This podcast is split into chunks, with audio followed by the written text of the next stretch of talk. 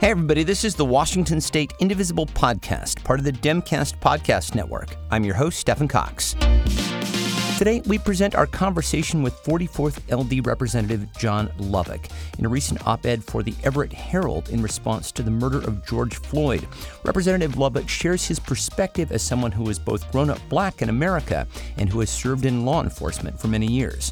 We also talk about the work he's done at the legislative level to increase police accountability here in Washington. This is excerpted from a town hall recorded on Tuesday with legislative candidates from the 44th Legislative District. I hope that you will join us for this important conversation, which is just ahead.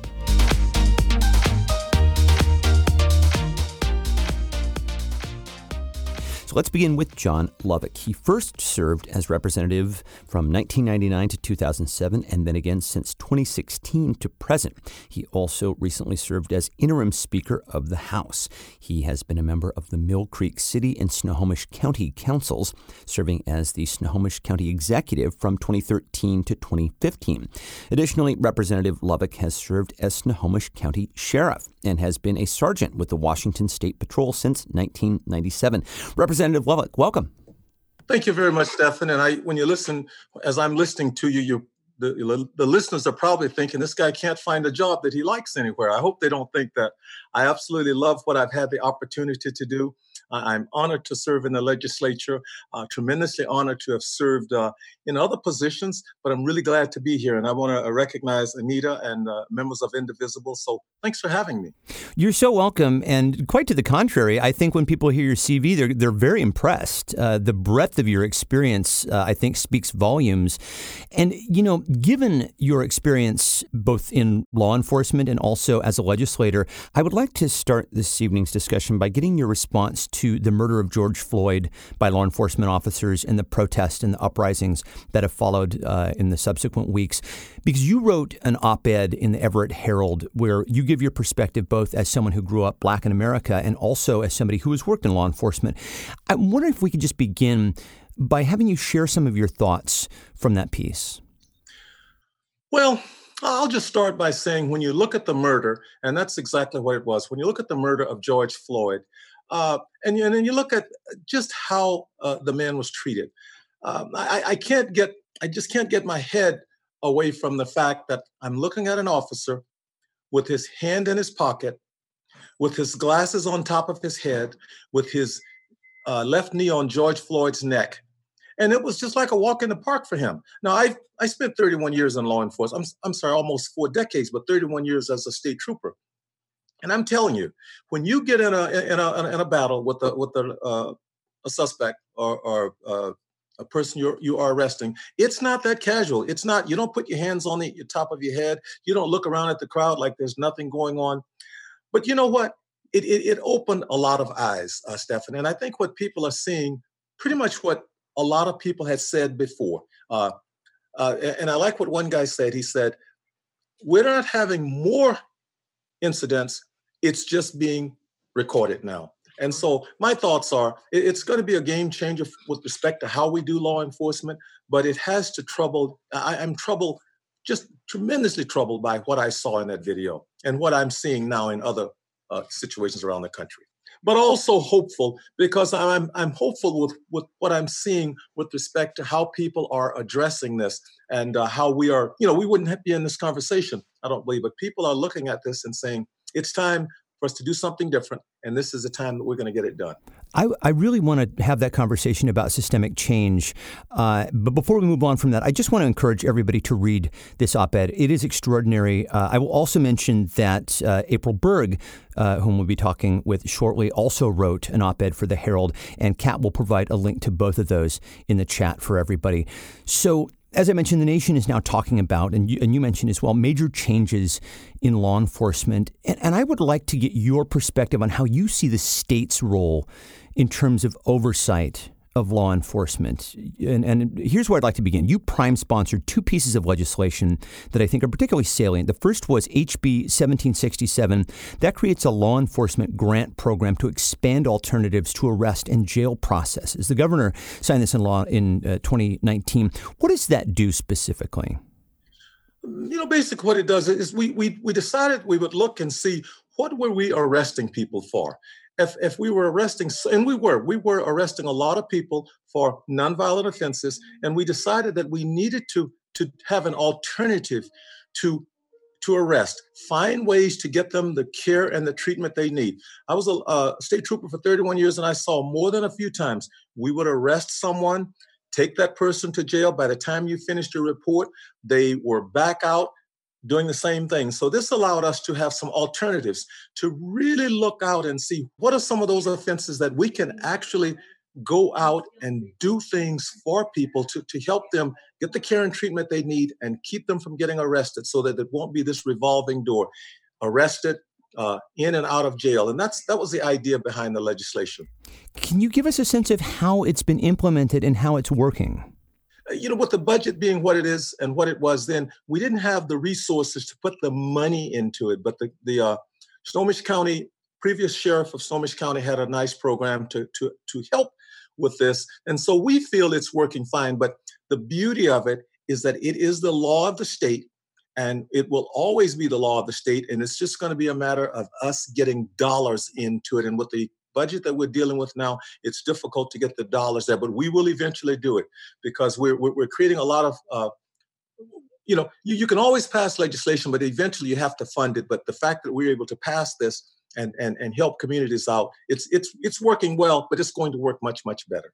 I would like to also touch on another bill that you uh, introduced called Collecting Information Regarding Police Use of Deadly Force. This was in January, you introduced this.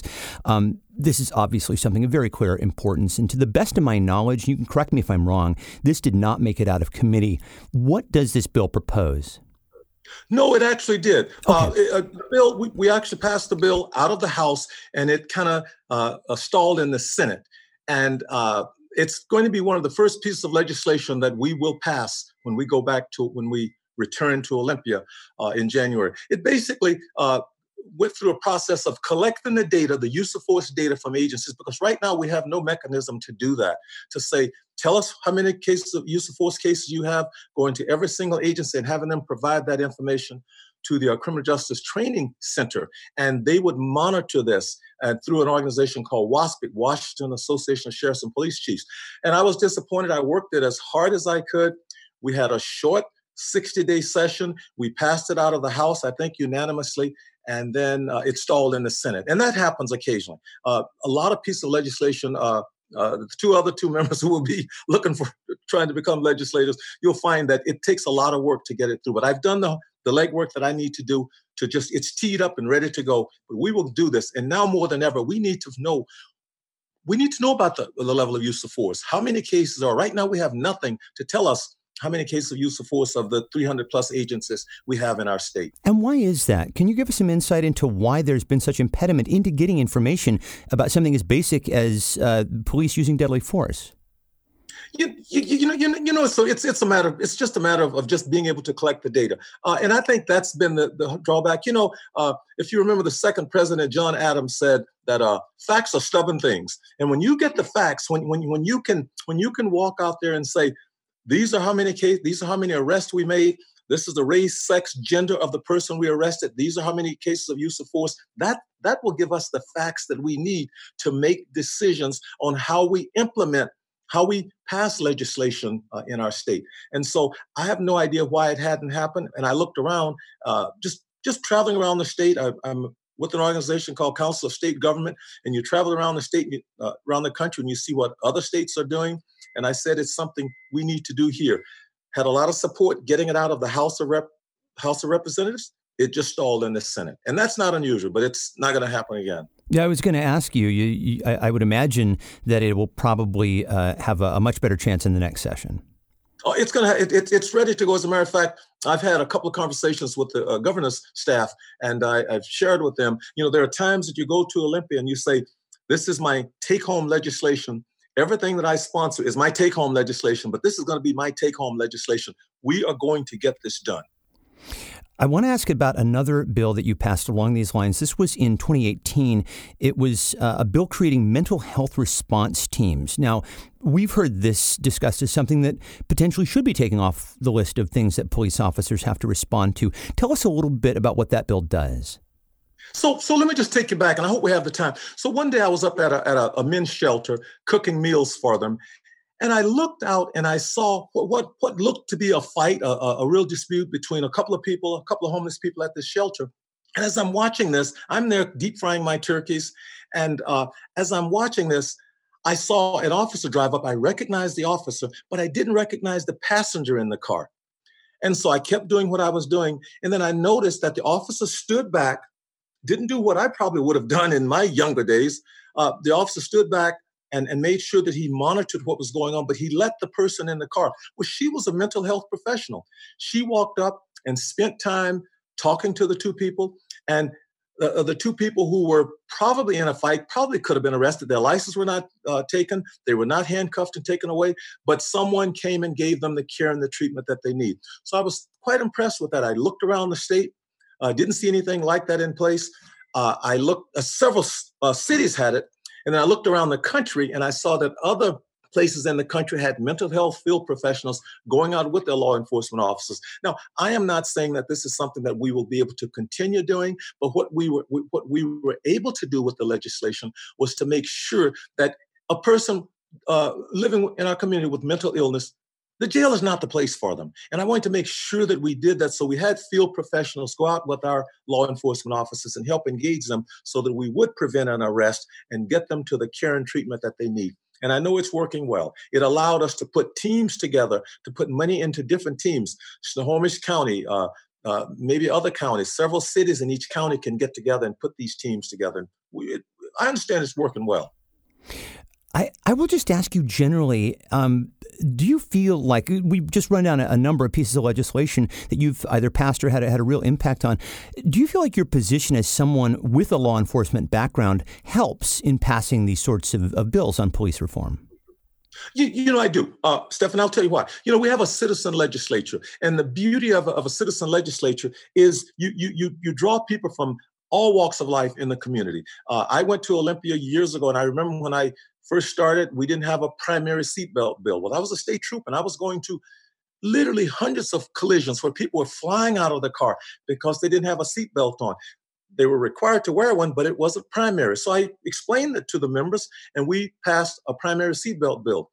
Didn't pass with a lot of votes 54 in the House, uh, just 25 in the Senate. Uh, but within a year, we reduced the number of deaths uh, just by several hundred. And, and I found out that many people who didn't vote for it, many of my friends, and I, I don't to hold it against them, but they didn't vote for it. But they were going around the communities bragging about the primary seatbelt bill that passed the legislature. So being in my position, it gives me just a tremendous opportunity to do a lot of things that other people can't do. It's just like that doctor, that nurse, that uh, other person who serves citizen legislature is really a tremendous way to go. And I have a, a, I like to say I have a good voice and people listen to me and I can speak from experience and that helps helps a lot. Well, as somebody who's made his living with his voice for the last 20 years, you have a tremendous voice. I will tell you that. Uh, uh, you, you well, have a great speaking kind of voice. You. So do you. so do you. very much. I, I, want to talk a little bit before, in, in, the time that we have left, I'd like to talk about your response to COVID. Um, much of the impact of the pandemic has happened after the legislature adjourned, but you drafted some legislation in late April called the Statewide Pandemic Preparation Task Force. It already has 25 signatures. What's in this bill? So, so, so let me just say this. You, you probably know I, I love the military, and I love quoting Dwight Eisenhower. And Dwight Eisenhower said, "Plans are worthless but planning is everything. And basically, what he was talking about is you can have a plan that sits on the shelf and does nothing, goes nowhere, and then it, it will be nothing once the the the, uh, the the disaster takes place. So when we left the legislature, I knew we were dealing with this pandemic. Uh, I just literally came home the first day and started planning uh, uh, to draft a legislation to, to, to tell us the legislation is basically, kind of in a nutshell, is going to look back and say what went right, what went wrong, and what we must do better. And there are so many things that we're going to be looking at. We're going to be looking at things like uh, uh, uh, extending expiration of license, working for, at ways to to boost uh, healthcare programs, uh, automatic hazard pay, uh, looking at uh, having a, uh, a, a, task force together, a volunteer task force of emergency responders to go into communities and not one shoe, one size doesn't fit all. We'll go into one community and maybe it's not as bad there, but we can have our own supply of PPE. But it's it's a it's a deep bill. And uh, I shared it with members of the legislature. Literally drove to different places when I could get out of the house. I drove to different places around the uh, state, and uh, I'm normally pleased if I got five signatures on a bill before I dropped it. Uh, we're not close to dropping this bill, and the first 25 people that I talked to signed on to the bill because they know we need to be planning for the next disaster because the next disaster is going to ha- going to happen. And this is something that is going to be presented in the 2021 session, most likely, and not during the emergency session. Well, th- th- this is an this is an interesting thing. Uh, I, am a good friend with the Speaker of the House, and she's set up a, a, a, pretty tight criteria as to what we can present this year. Uh, and I'm pretty uh, pretty stubborn myself. Uh, I'm one of these guys that I don't give up, so I'm going to keep talking with her and try and get her to uh, to give us a hearing. And the beauty of it is this: there's a section that I put in the bill to to allow donations from organizations. And can you imagine when we know we need to do this to go to Amazon, to go to the Boeing company, to go to Microsoft, to go to Starbucks and say, we need resources to help us have our own PPE to have this community do this. So we think, and I'm trying to present it to her like that because I, I, I know we need to do something because I don't want to wait until October, November, December, when we have something else happen and we're having to shut down all of the schools, shut down all of the businesses. This will give us a chance to, like Eisenhower said, plans are worthless, but planning is everything.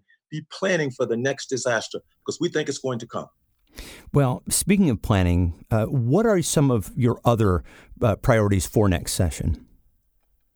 Well, you, you, you know, my, my, my mantra uh, in, during the entire time that I have served in the legislature uh, has been uh, to have good schools, good, safe schools, good, safe roads, and good jobs with benefits. We're going to continue with that one, uh, but I'm going to be working a, a, a tremendous amount of time uh, with the Public Safety Committee because we are going to address uh, this issue that we are dealing we're dealing with with respect to police use of force. And I, I, can't say all the things that we're doing. I have a long meeting tomorrow. We're gonna we were on the, a Zoom call today for probably three hours on a Zoom call. We're gonna do this because you know our nation is so divided right now.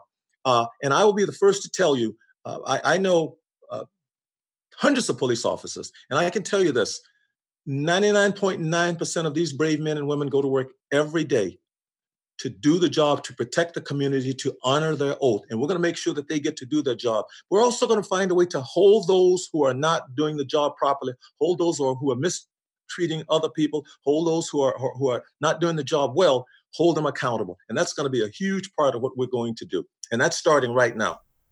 Well, Representative John Lovick, thank you so much for joining us tonight. I will let people know that they can find out more about your campaign at reelectjohnlovick.org. Thank you again for being here, and uh, thank you for all you do. And that is it for today. Our website is indivisiblepodcast.org and our email address is indivisiblepodcast at gmail.com. The Washington State Indivisible Podcast is a production of Get Creative Inc. and is part of the Demcast Podcast Network. Learn more about Demcast at demcastusa.com. Special thanks to Lori Caldwell, and as always, my thanks to you for listening. We'll talk to you next time. Bye.